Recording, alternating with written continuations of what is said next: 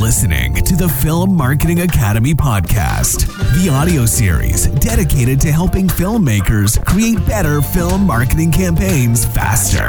Join your host, Pascal Fintoni, for what promises to be an exciting and intriguing voyage of discovery filled with advice, stories, and film marketing ideas. Thank you for tuning in. And now, on with today's episode of the Film Marketing Academy podcast.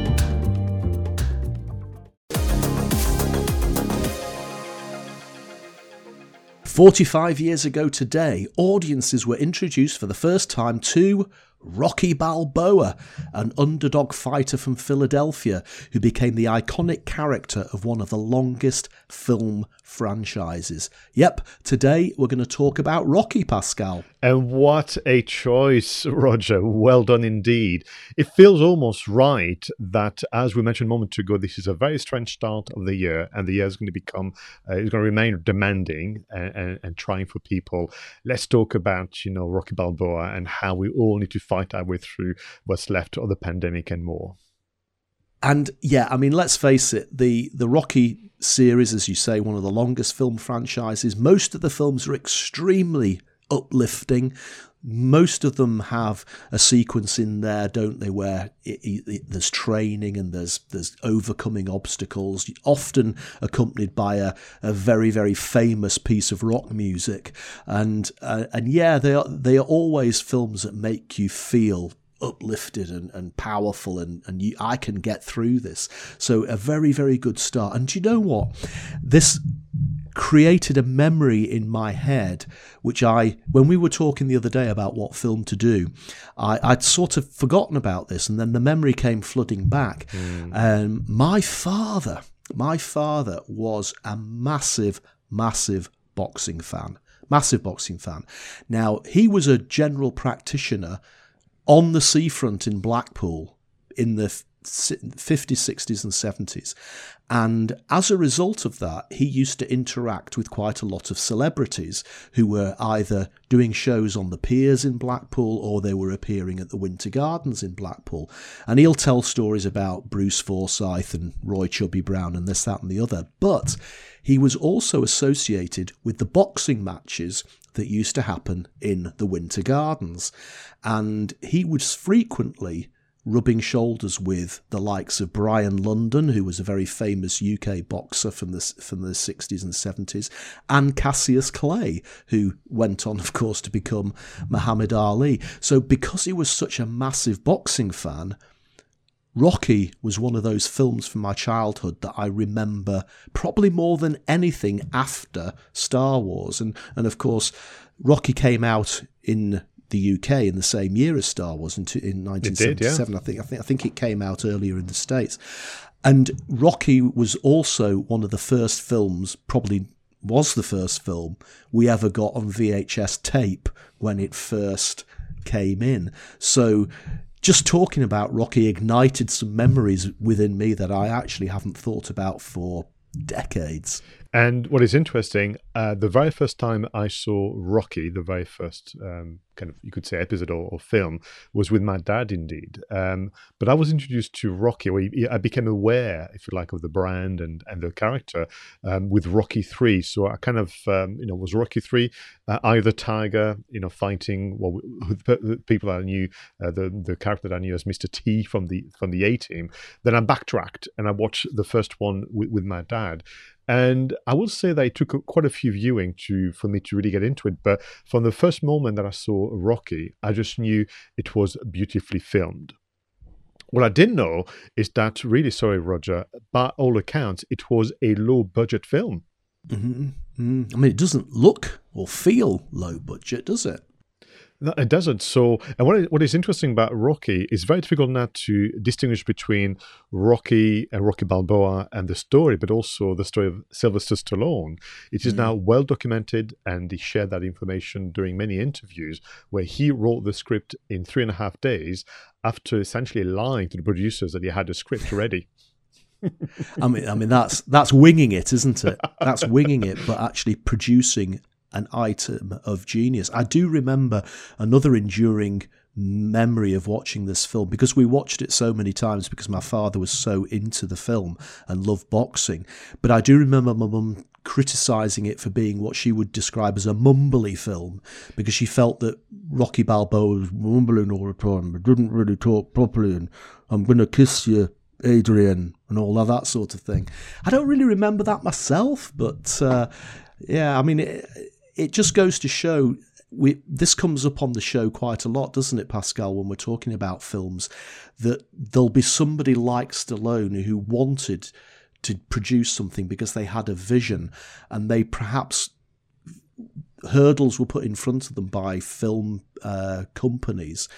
And it could have been quite easy for him to have rolled over and said, you know what, go and get a proper script writer to write it or rewrite it. But he stuck to his guns and and as a result of that, here we are. Yeah, and and th- that's why, in a way, for for me, Rocky is both the film, but it's also the creator, you know, Sylvester Stallone, and it's hard sometimes to uh, you know dissociate the two because what I'm going to talk about is both you know his endeavors as a content creator, but also the film itself and how it, it was successful. I mean, let's not forget that this is a guy that basically told a lie. So he had a script, he didn't. He wrote it in three and a half days. Yes, there was, um, I think, up to nine to ten rewrites, but ultimately the, his first script was accepted. He then negotiated to star in a film. He was a nobody. Uh, he was not known. I think he made one short film um, in in New York, and then that, that was it to the point where the production company half the budget to essentially uh, limit the, the losses. It, they wanted Burt Reynolds, they wanted James Caan to play the, the role of Rocky Balboa. Can you imagine? I mean, that's just that's just you know nowadays uh, that that wouldn't work. Um, but of course, as you mentioned a moment ago, for me, the, the reason why I love watching Rocky uh, several times is is beautifully filmed, so you can learn lessons about cinematography. But we must mention the music track from Tom Conti, "Gonna Fly Now," right? I mean, like I said before, every Rocky film has its signature theme tune, and it's always uplifting, and it's always you, you, you know even if you created a playlist of tracks from Rocky films, you would have half an hour to 45 minutes of truly uplifting stuff and and this was this was the background to the whole thing wasn't it this track and, and, again it's it's one of those enduring and we were talking about a film that was made 40 odd years ago here um, you know this is probably one of the earliest films that we've reviewed um, and yet I, yeah. we're still talking about the music and the cinematography from a film which is you know, getting on towards 50 years old now. I mean, that film, you know, was uh, the the fil- they started filming in January 1976. I mean, why wouldn't why wouldn't you choose the winter, one of the coldest months of the year, to film? But that's a territory of uh, film production. This is when sometimes the kit, the people, the crews and cast are available because there's not much going on, and they filmed it in 28 days. Yes. This is unthinkable nowadays. No one would would would uh, take uh, it would take it would be 28 months to make a film, not 28 days.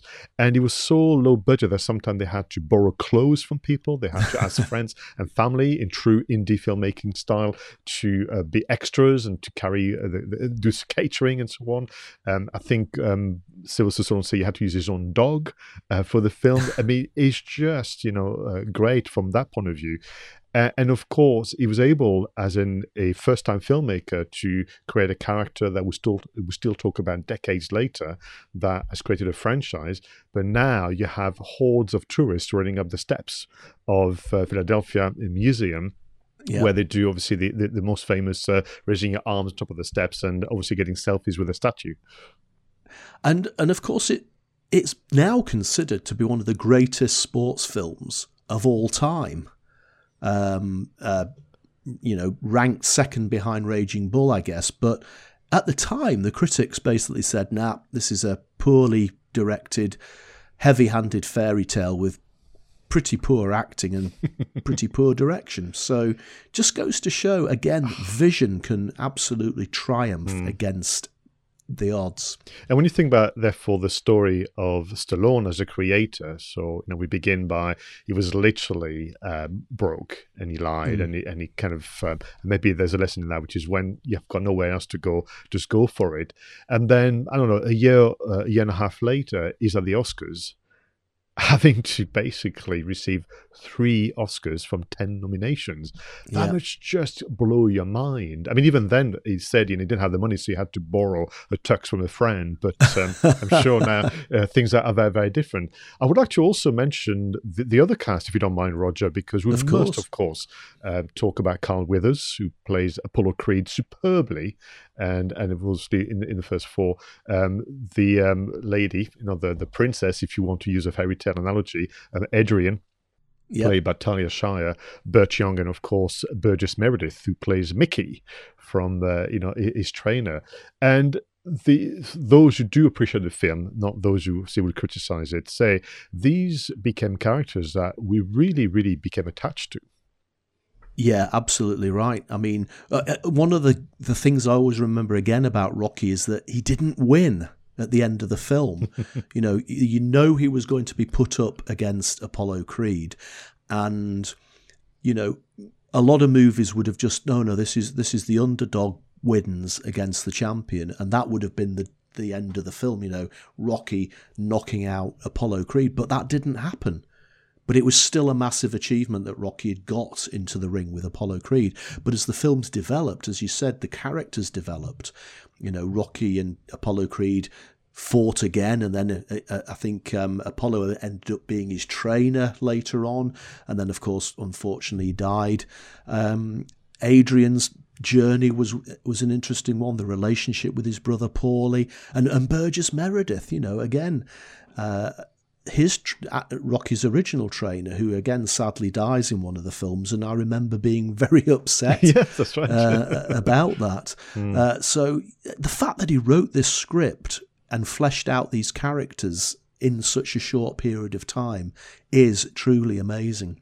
And I think that shows his talent as a screenwriter, which has Mm. been recognized much, much later. And I know that the character has been mocked and sometimes used as part of parody, including Rambo and all the others. But ultimately, there's not many uh, people out there that you could say have uh, introduced iconic characters that people uh, still use. And, and I would imagine that for most most people that are, that are interested in boxing, it's a good film, enjoyable film to watch. And I'd imagine that for most, um, you know, trainers out there who have, you know, run a gym, to every so often put that song from Tom Conti uh, just gets people, you know, trying a bit harder when they're on the, you know, on, on the machines or something. Yeah, and of course, as a, as a film film producer yourself, I think you would agree with this. But the sound is particularly important within Rocky films as well. You know, the sound of the punches is obviously enhanced. Uh, they probably used punching sound effects, or at least added to the reverb or the echo or the bass or something to make them sound more powerful.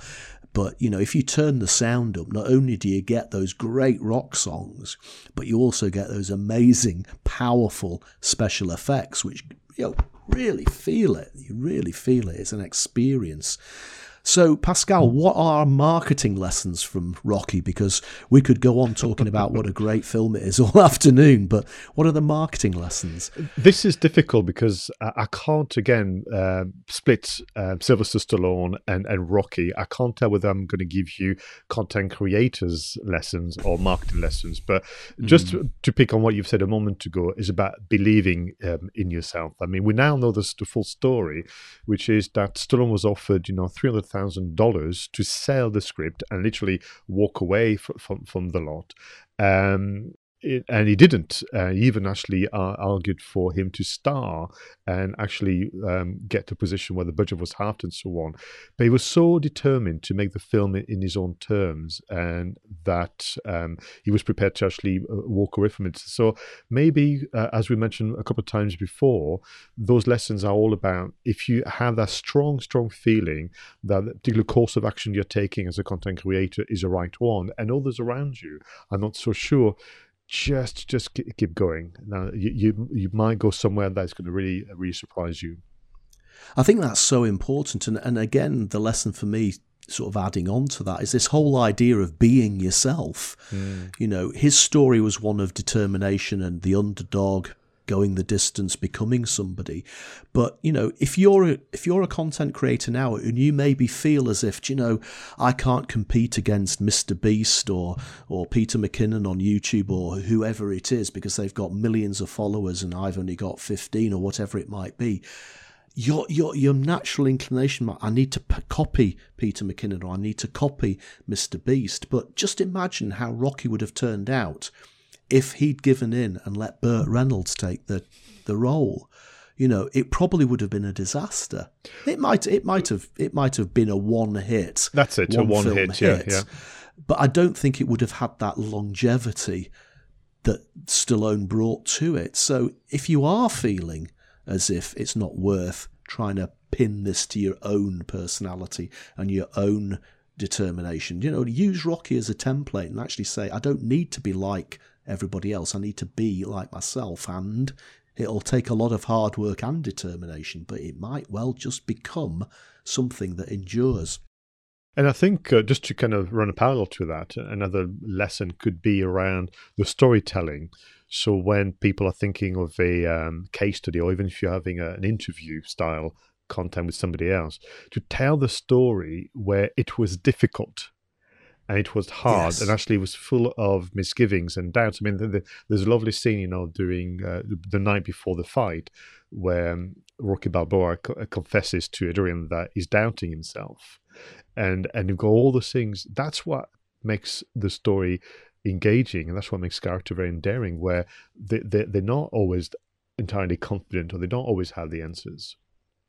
I think that's that is so important. And again, I feel that the world we're in at the moment, especially with, you know, politicians and and and there's a lot of blame game going on in the world at the moment, and and I don't think there's anything wrong in admitting that you're feeling a little bit frightened or a little bit insecure or even that you may have made a mistake or you might have got something wrong.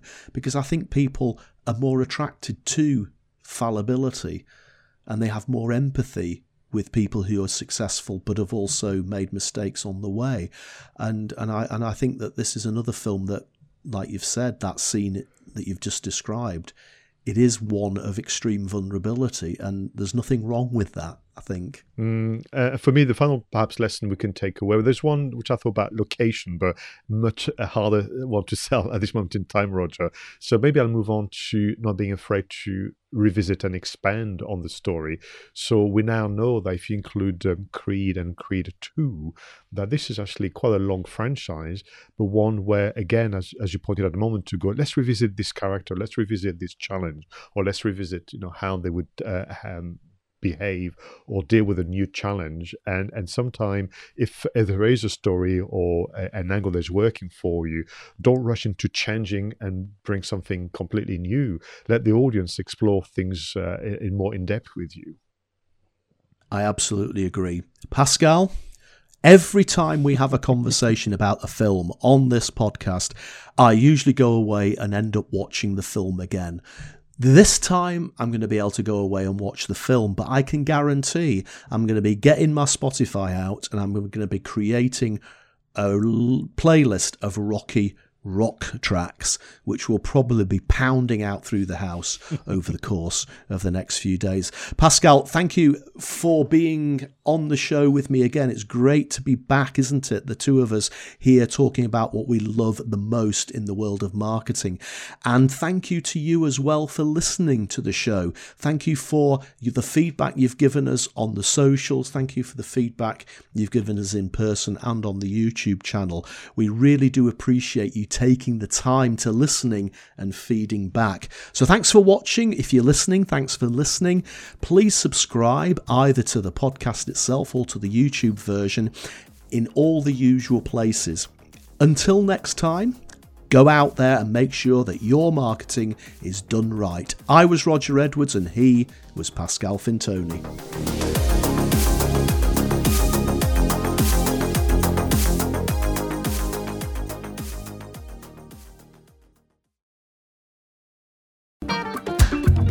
Thank you for listening to the Film Marketing Academy podcast, the audio series dedicated to helping filmmakers create better film marketing campaigns faster. For more information about our film marketing consultancy and training services, go to filmmarketingacademy.com and book your free discovery video call. And if you haven't already, don't forget to subscribe and follow your host on social media for more updates.